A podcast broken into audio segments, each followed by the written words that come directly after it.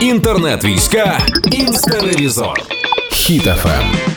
Привіт, Карпова, це я. А інстаграм і Фейсбук трошки недолюблюють пости про війну в Україні, і, зокрема, деякі дописи видаляють за мову ворожнечі та ворожі символи. Я тоді думаю: стоп, а чого за таким же принципом ми не можемо взяти і видалити цілу країну з планети за мову ворожнечі і вороже існування в принципі?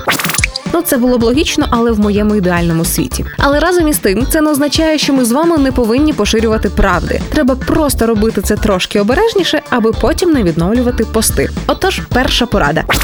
Не використовуйте пряму лайку.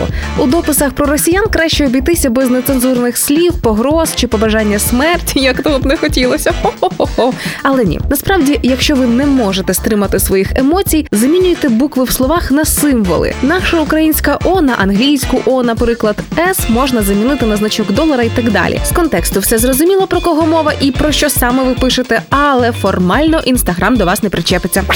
І ще одна невеличка порада: не радикалізуйте свою ненависть. Робіть це красиво, обережно.